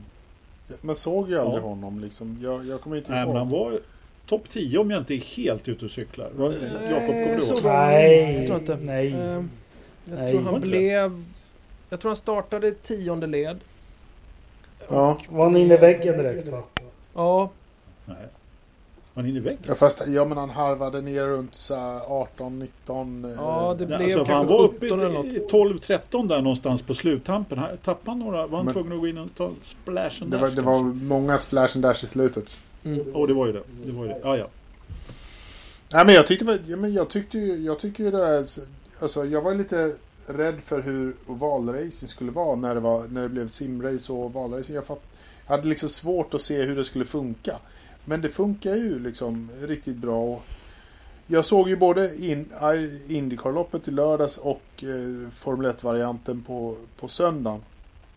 Och jag, jag noterade själv efter 10 minuter på Formel 1-loppet så satt jag och kollade Facebook istället. Och jag kände så här, vad fan, det är precis som vanligt. Mm. Man halvsover till Formel 1 och så är man engagerad i Indycar. Det var ju precis som som det var förra säsongen. Hela förra säsongen. Då satt man liksom halvslumrade, kollade någonting annat på fejan eller någonting. Och så säger ja just det, Charlie Claire vinner. Ja, fan vad roligt. Eh, skoj. Den här postkubben, ja han kom sist. Ja, just det, precis. Den polacken kom sist. Nej, men vad fan. Det är liksom precis. Det var precis som det var hela förra säsongen. Mm. Man, man liksom blev engagerad och, och följde med i Indycar-loppet och tyckte det var spännande och, och, och sådär. Medan Formel 1 var lite såhär, ja, Jo, men det, Alltså- det blir ju för oss europeer också som följer Indycar nu så tror jag att det blir vi blir hjälpta av. Vi var inne på det förra avsnittet och lära oss att läsa ett ovallopp. Mm. För det är ju lite Mm. annorlunda. Eh, och det är bra att vi får lite träning och ser det lite uh, när de kör simracing. För jag har lärt mig mycket om hur man, hur man ska läsa ett ovallopp.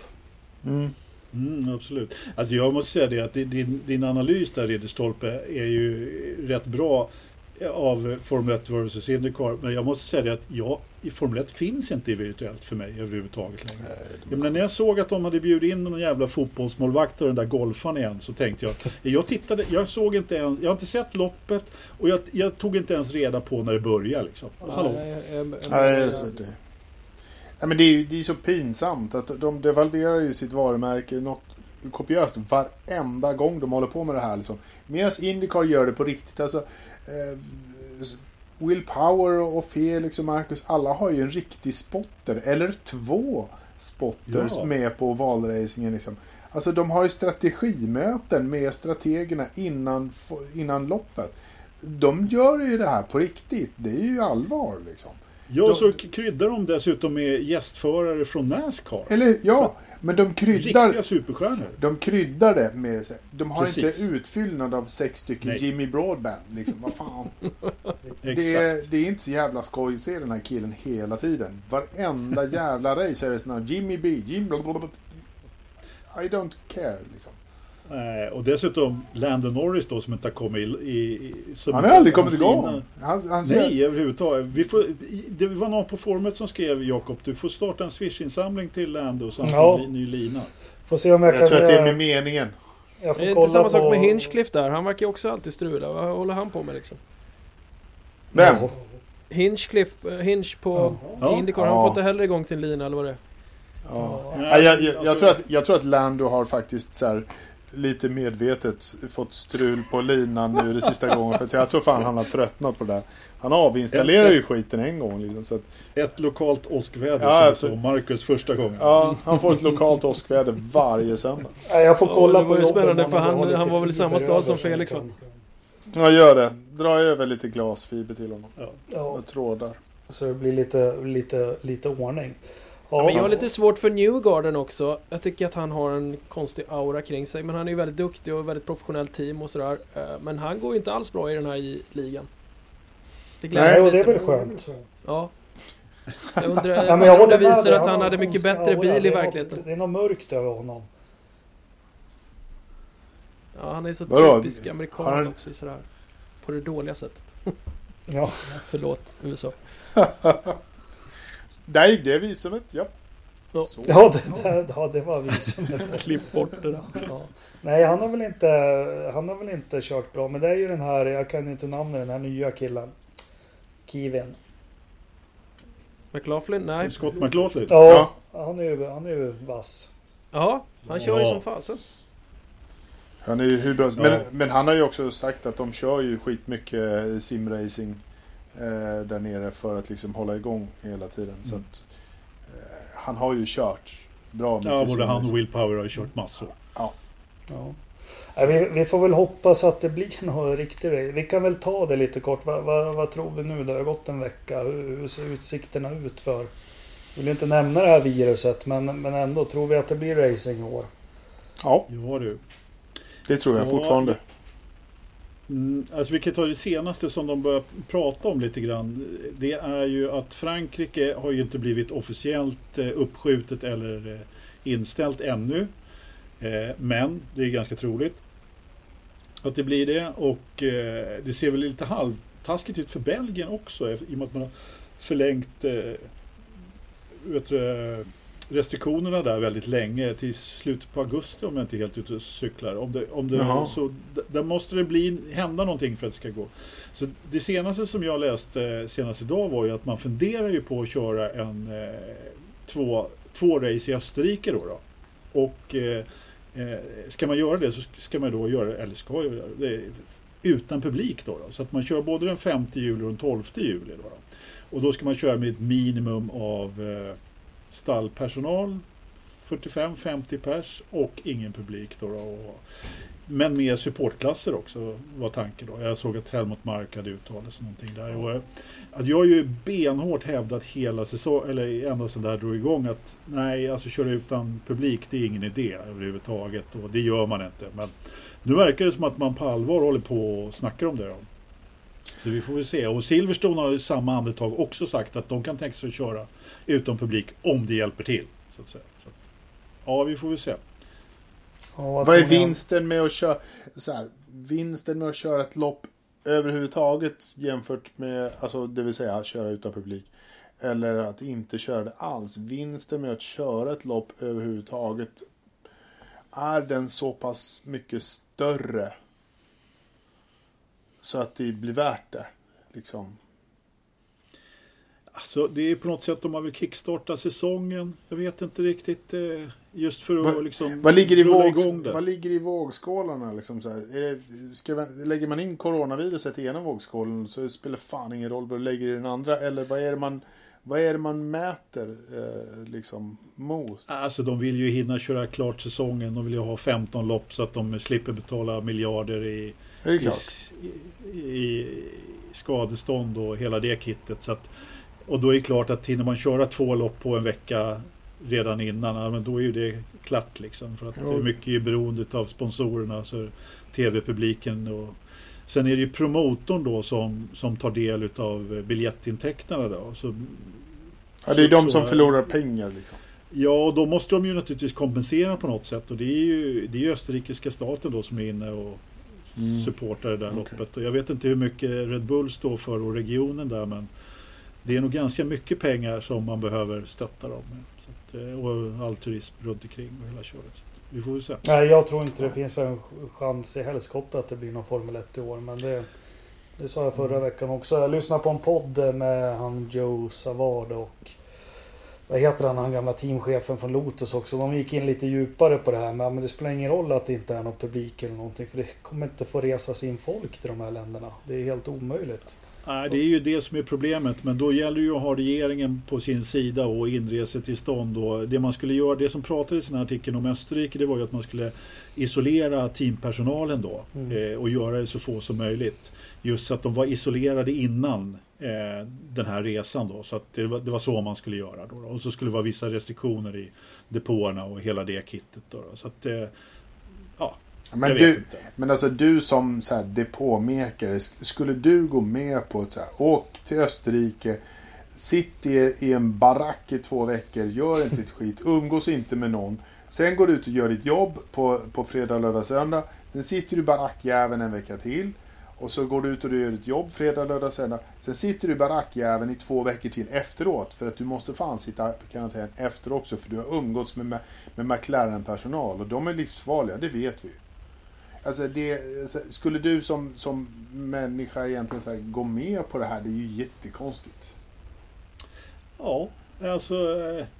Nej, om, det är den enda, om det är den enda öppningen för att få igång säsongen så tror jag nog att man kommer att trycka igenom det. Men eh, jag tycker också att det låter jättemärkligt. Vad tror, Jag- Jag, jag jag, tror ju fortfarande att det blir racing, men det, jag vet inte, när jag drar det scenariot så kändes det jättekonstigt att jag tror att det blir racing överhuvudtaget. Vi, vi har ju faktiskt en, en riktig journalist i sällskapet här som, som Ja. kanske har lite intryck från alla möjliga ställen. ja, han har Så grävt nu. Han har grävt i en vecka nu. Så nu får vi Eller hur? Precis. No pressure. Jag har grävt i Knutby jag, så att jag, har, jag har fan inget att tillföra på att säga. Men samtidigt så... Man kan ju vända på det och tänka Indycar då. De har ju inte det problemet i och med att folk är från olika länder. Där är ju alla redan i USA. Där behöver man inte... har, Ja. har du inte problem med det att varje delstat har, har liksom egna lagar och regler också? Så att bara för att det är grönt i en delstat så... Jo men det där kommer Trump ordna till snart.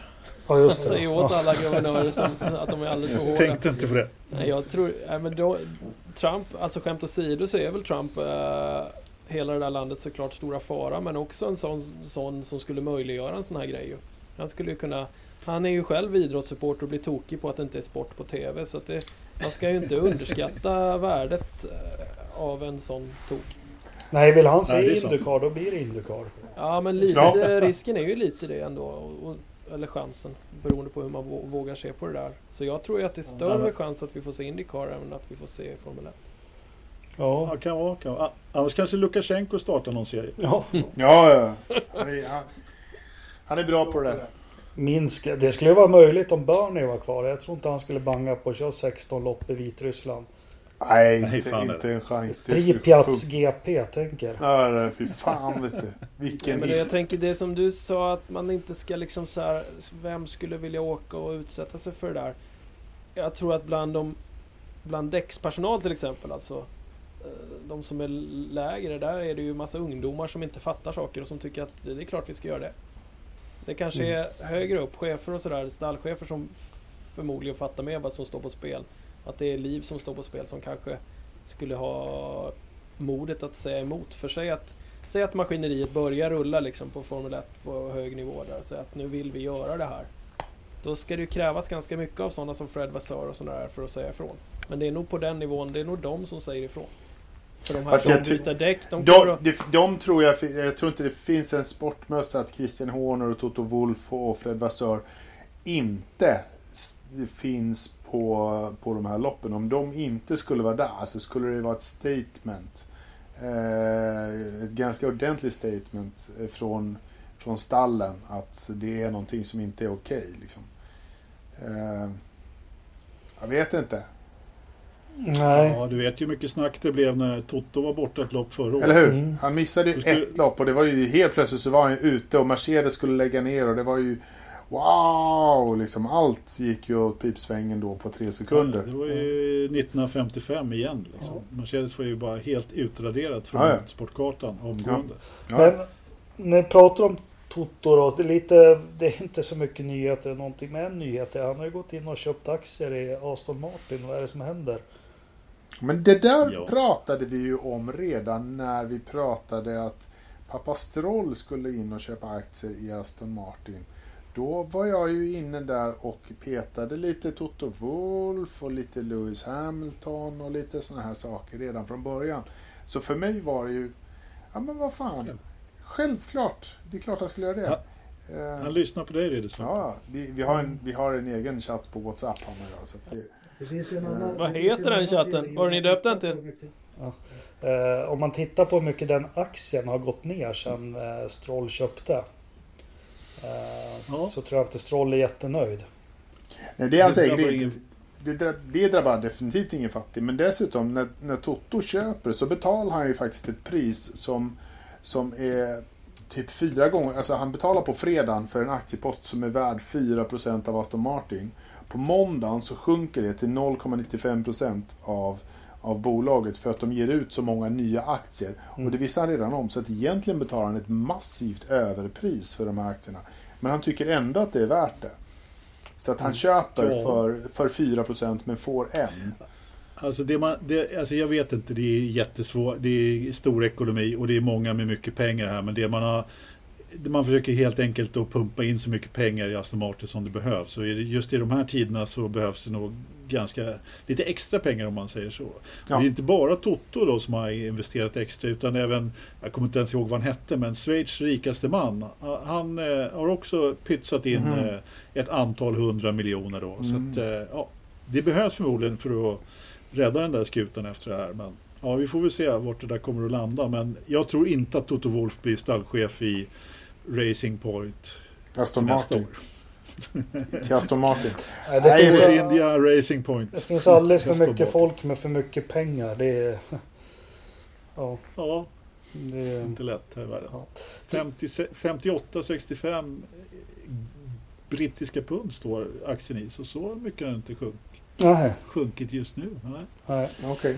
Ja. det är väldigt stabilt. Det börjar pipa iväg med tiden här nu. Anders, har vi några frågor?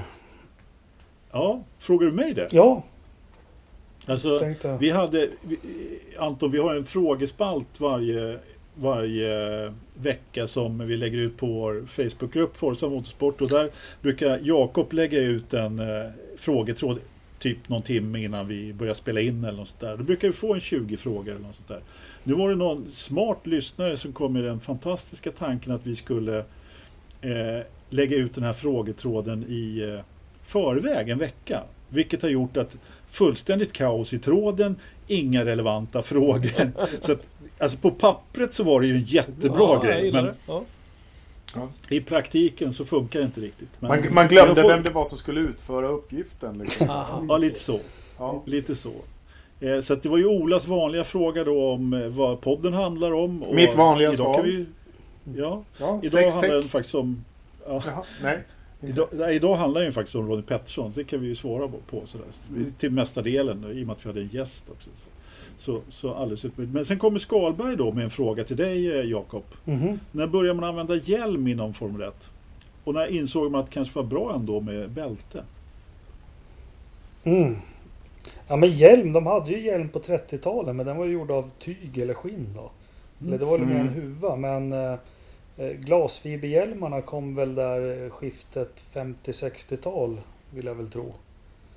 Eh, och sen så kom integralhjälmarna kom väl ordentligt. Jag tror 1970 så började man köra med dem ganska ordentligt. Det var ju öppna hjälmar fram till dess. Men jag vet Jochen Rindt och några andra körde ganska länge med, med öppen hjälm. Eller han dog ju 70 men eh, de hade i alla fall öppen hjälm. Eh, Dale Earnhardt. Han körde med öppen hjälm fram tills han dog. Ja, inget bälte ja. ja precis. Eh, bälte, man var ju rädd för att sitta fast i bilen om den skulle börja brinna förr i tiden. Eh, det var väl Jackie Stewart som var först med att börja använda bälte ordentligt. Så jag kan väl tänka mig att det var i mitten på 60-talet faktiskt. Eh, man var ju de här gamla konservburkarna de satt i, de vek sig ju bara på mitten och så satt man fast där. Det var nog inget kul. Nej, det, var- det var ju tanken var att man skulle slungas ur bilen. Så. Ja, precis. Och det lyckades ju Ja. Graham Hill och Sterling Moss med ganska bra. Ja, minst sagt. Alltså hjälmar är ju Fina sjukt spännande. Ni skulle göra ett specialavsnitt om hjälmar alltså, det går jag igång på. Ja, Alltså så. hur de ser ut och Marcus hade ju någon tribute-hjälm till Ronny där, kommer ni ihåg den? Mm. Ja, ja, Mm. absolut. Ja, till Monaco ja. ja. Det är coolt. Eh, Ja, men vi har ju pratat hjälmarna som kidsen om man får säga så kommer det... Nej, de är inga... Hjälmarna på 70-talet var ju fantastiska också på 80-talet. Men jag tycker de här hjälmarna... Det var ju kul att Vettel gick över till en liten renare vit hjälm när han började köra Ferrari. Men jag tycker inte man har de här hjälmarna som står ut. Nej, inte på samma sätt och det är så mycket sponsorer och ditt, det låter som en bitter gammal gubbe. Nej, vilket men- förmodligen är också. Ja men jag gick och... Vad har ni för favorithjälmar då? Vi kan ju ta dem. Alltså jag, kan, jag har sagt min förut, det är, det är din, den som du målade som påskägg i år. Mm. Damon Hills hjälm Ja. alltså. Jaha. Ridderstolpe. Det, det är min absoluta favorit. Nej, jag vet inte, men jag gillar de här lite nya hjälmarna. Jag vet inte. Fan, kunde du inte frågat om hockeymasker istället? Mm, Liksom det är som, också coolt. Pelle som, Lindberg. som, eh, Stefan Ja, Lindberg. Pe Pelle Lindberg som ser ut som så, eh, som filmen. Freddy Krueger. Ja, precis. Hemskt. Eller, nej men så här. Det... Jag gillar ju... Ja, men jag gillar ju till, exempel Ricciardo när han gör någon specialgrej som är helt konstig. Eh, till, ja, men alltså jag tycker det är lite roligare. Eh, så här. Enkla hjälmar. David Coulthard körde ju den tråkigaste jäkla hjälm som du någonsin kan ha. Liksom med, med skotska flaggan här mitt på, på karotten. Liksom. Det var ju menlöst. Gör något roligt. Alltså, hitta på något. Anton, har du någon favorithjälm? Ja, men roligt att det är så att jag gick igång på det. Sen så sitter jag förtvivlat nu Sa och komma på någon favorithjälm. Och Det, det skulle jag säkert ha om jag googlar lite men eh, Jag tänkte på att Staffan Svemby som var Ronnys manager, de möttes ju just när han var hjälmförsäljare som jag fattar va? Mm. Mhm. Fast det framgår ja, inte... Ron, ja, men Ronny körde ju Bell mycket. Eh, sen hade han ju tyvärr, bara kuriosa för att ta det. När han kraschade på Monza, det var andra loppet med någon ny hjälm som eh, inte hade ett spänne här under hakan utan den hade något kragar man fällde in. Och det är också en sån här dråplig sak när han låg där så försökte italienarna slita av hjälmen utan att knäppa upp den. Ja. Bra jobbat. Onödig fakta som jag sitter på. Ja. Eller hur? ja, men det var rätt bra. Det har inte jag hört förut faktiskt. Nej. Det var eh, intressant. Vad skulle jag säga? Nej men han ska, han ska ta fram en hjälm nu, Anton. Ja, shit vad jobbigt. Ja. Nej men det är ju... Man lekte med de här John Plays specialbilarna när jag var liten och då var hade, Man kunde veta vem som var Ronny beroende på hjälmen men nu kommer jag inte ihåg Mm. hur han skilde sig från Andrettis. Han hade... Andrettis var ju helt silverfärgad då. Silverfärg. Och blå skärm. Ja. Andrettis var eh, silverfärgad och, och Ronnys var blå med. Med en gul skärm på. Just det. Mm. Ja men då säger jag den då. Ja. ja, den är ju ikonisk med skärmen faktiskt. Det är den. Ja, den är, ja men det, jag gillar ju de här stilrena också, helt klart. Fast jag är också med på att göra ett avsnitt om hjälmar bara. Sitta och prata om. Eh, Ni får göra det utan mig då. ja. Vad skulle jag säga? Ja, då jublar de. Ja.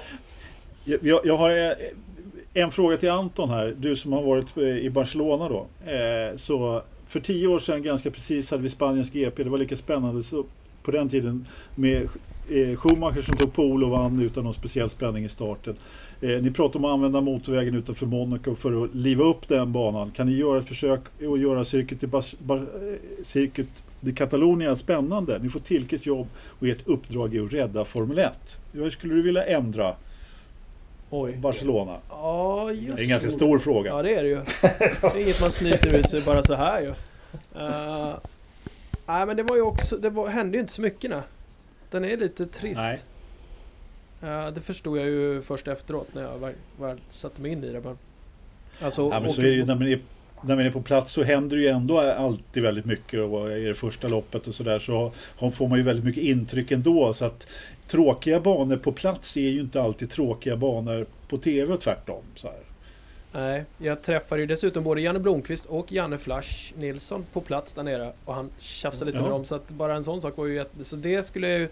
Det har inte så mycket med bansträckning att göra men, men att alla får träffa de två Det skulle rädda ganska mycket. Ja, men det är bra. Ja. Ja, Det är bra. Det är bra tips där, helt klart. Jag eh, för, föreslår då att eh, man gör en hårnål någonstans. Vi kan, vi kan utveckla det lite mer. Vi börjar inte ont om tid, men vi har hållit på en och en halv timme Mm. snart, så vi kör lite grann. Eh, Thomas Skalberg undrar vilken som var den sämsta Lotusbilen mellan 1970 och 1980. Det känns väl också som en Jakob-fråga kanske? Ja, de började 70, 71, 72, 73 så hade de ju Lotus 72. Och den var ju konkurrenskraftig både 1970, Jochen Rindt dog i den.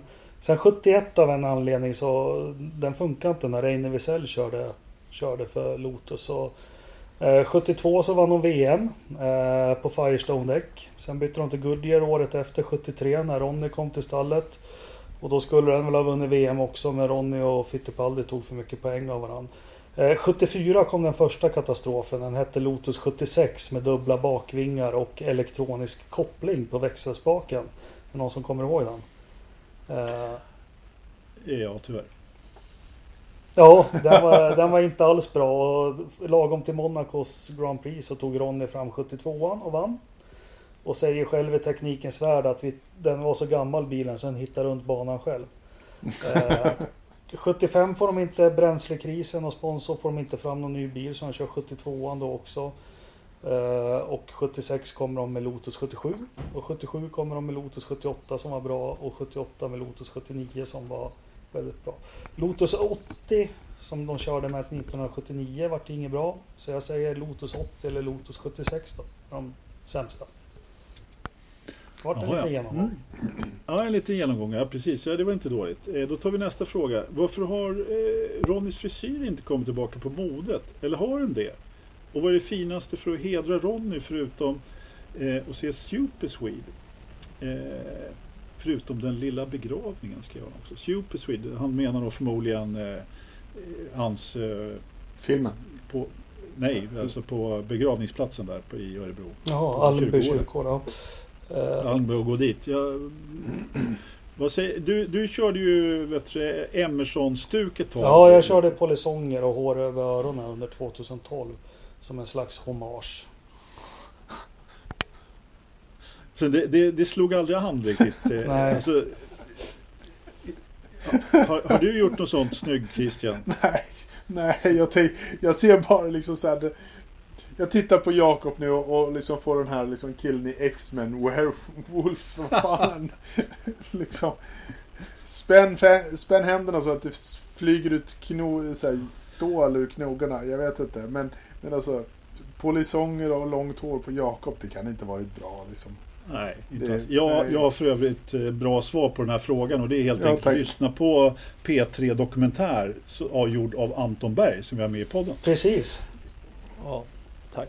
Eh, men jag, skulle, jag skulle gärna testa det här mordet också bara för att se hur man ser ut. För han är ju så jävla episk.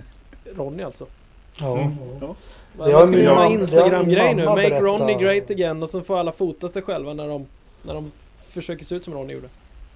Ja. Fast, eh, vi har ju en utmaning nu och håller på att odla kartskägg här Mm. så att eh, jag vet inte, vi får ta det. Vad odlar du? Sa du kartskägg? ja. Ja, men du har lite Indycar-skägg Anton.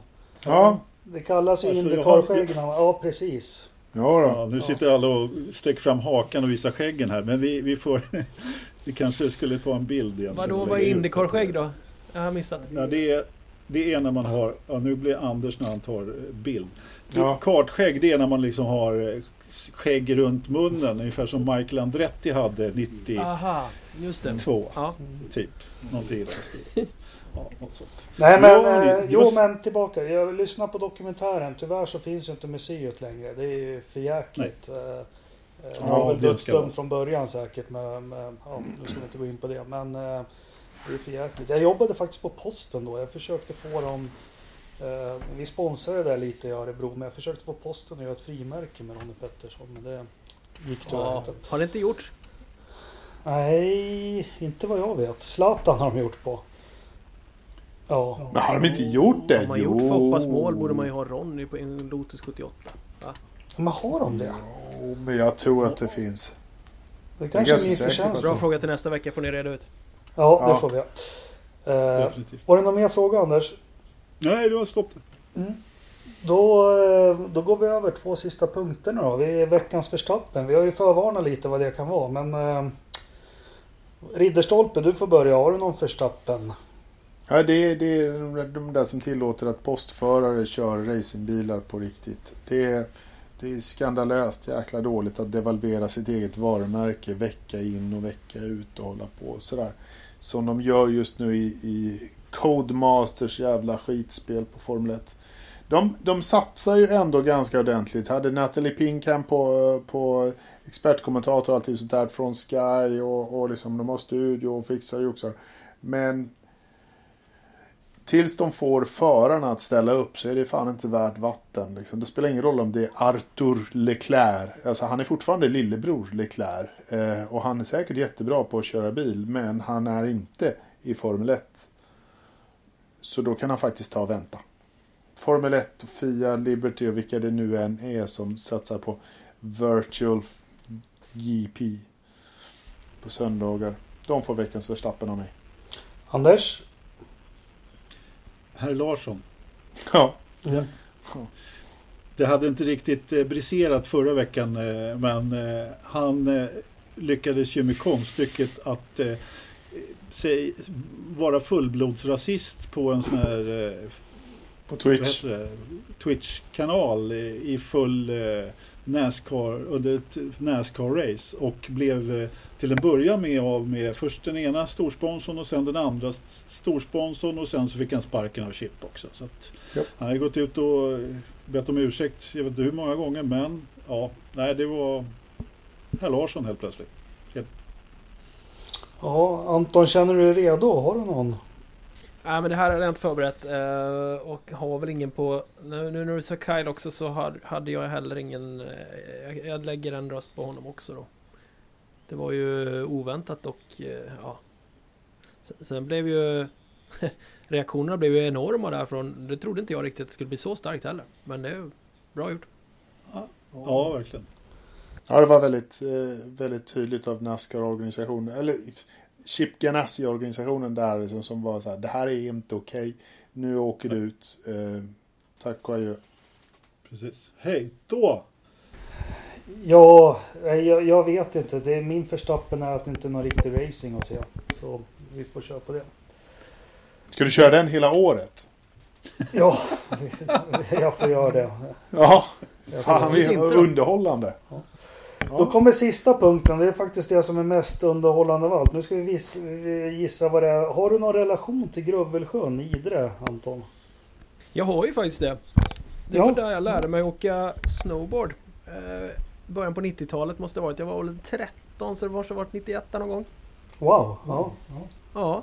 I Eh, Idrefjäll eller? Ja, vi, vi hade, jag åkte med min kompis Nisse och hans familj och de hade en stuga i Grövelsjön. Så att eh, där har jag slagit röv och knän blodiga nästan. Eh, och försökt få igång den jävla snowboarden då. Men till slut gick det bra. Ja. Inga brutna handleder. Nej, Nej, bra jobbat. Ja, Tack. faktiskt. Eh, Jag kan meddela att vid fågelbordet i, i Grövelsjön så står det två renar eller hjortar eller vad det är och det börjar smälta. Men de står och käkar där nu. De står inte och parar sig som de brukar göra. Eh, Vi har eh, 1037 hästkrafter. Eh, Vi har en temp på 2,3 grader. Eh, Fuktigheten ute är 65% och håll i dig nu Anders, vad tror du fuktigheten inomhus är? Ja, det var 22 eller något sånt där förra veckan så det är förmodligen lite... Har det, har det pipit iväg? Ja, Nej, fan. Nej, jag vågar inte ens gissa. eh, jag tror Pastis har Ja. tagit en dusch. Det är uppe i 38% luftfuktighet. Oh! Ja, det där är inte bra. Det där är inte bra. Nej. Ja, det är paxfläkten där. Eh, då har vi en temp i datorförrådet. Vad tror ni att man har för temperatur i datorförrådet i Grövelsjön? Vi börjar med Christian. Jag tror ju konstant att det är 22,4 grader. Anders? Alltså den har varit rätt stabil ändå. Alltså, jag är 21,7. Nej, nej, nej. Och, och våran gäst drar till med något här nu. Helt Ja, obegripligt. ja, det är klart man måste gissa ju. Nej men... Eh, 22,7 skulle jag säga. 22,7. Ja. Ja, det är chockerande nyheter. Det är 12,3 grader i datorfrågan. Va? Fan, Va? skämtar du? Ja. Vad fan har han gjort? Alltså på riktigt. Du måste kolla fel. Nu har det pipit iväg. Det är 10 På grader riktigt. fel. ja, det är 10 grader fel. Han Ja, har öppnat dörren där. Han kastade ut den i, i, i snödrivan Ja. eller något. Eller hur? Ja, det här går ju inte. Nu måste vi fan kontakta honom och Nej. vad han håller på med. men eh, den har varit nere på 7,2 grader som kallas det idag. Så någonting har hänt. Ja, uppenbarligen. Bra hörni. Anton, vad kul att du ville vara med och prata Det var lite. jättetrevligt. Mm. Du är hjärtligt välkommen tillbaka när du känner att du har ork och lust och, och, och dravla med oss igen. Och hoppas på att det kommer någon ny uppföljning på Ronnie Pettersson-dokumentären. Kanske en tv-dokumentär eller någonting. Vi håller tummarna för det. Eh, för de som känner igen dig från poddar som Spår och P3 Dokumentär, vill du berätta någonting annat du har i görningen eller något? Ja men just, vi, vi får lite frågor om spår just nu. eh, Men, men det ligger lite på is eftersom jag och Martin jobbar med en tv-dokumentär om Knutsbyfallet. Som ska sändas på HBO faktiskt i höst. Så vi, det blir sex avsnitt som ska sändas där. Så att vi, eh, vi har varit helt inne i Knutby-dramat och eh, efterspelet där. Senaste dryga ett och ett halvt året här. Så att vi börjar närma oss sluttampen med den produktionen. Men eh, den klipps just nu och vi har några sista intervjuer som vi ska få till innan coronan också. Mm. Spännande. Ja. Mm. Det är höst sa du? Ja. Ja, då får man förnya HBO-abonnemanget nu och titta på. Ja, just det. Ja, alltså, jag, jag har ju sagt upp Viasat Motor så att jag kan köra HBO istället. Inga Ja. problem. Ja, men det blir Utlov- tidigast september. det Utlovar du några nya skandaler kring Knutby eller? finns nog en och annan överraskning. Ja, det, Spännande. det Det där spännande. vi. Ja, verkligen. Ja. Eh, Vilken cliffhanger. Ja. Fan, lite riktig journalistik i Forza-podden. Det har vi fan aldrig varit med om. Precis. Nej. Nej, men det ser vi Vi fram kör, vi kört 90 avsnitt så någon gång ska det fan hända. Bra det. Jo, 91, sista avsnittet. Senna vann VM före Nigel Mansell. Det var väl det som hände 91. Men du- Och Lillövis körde sitt sista Formel 1-lopp. Jakob, Ja. Jag har sett det här hela dagen och, och, och tittat tillbaka på 91. Vi måste faktiskt köra både 91 och 92 nästa vecka. För Ja. vi kommer inte ha någonting att prata om då heller. Vi gör Så så. tar vi lite, för jag måste snacka en halvtimme minst om Bertrand Gachot.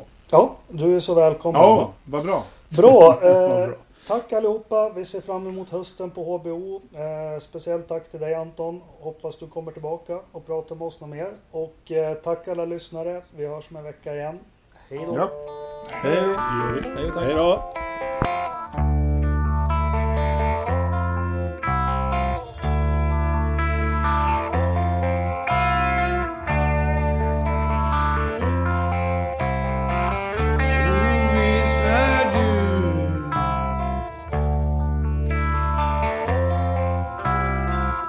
Ängslan, förtvivlan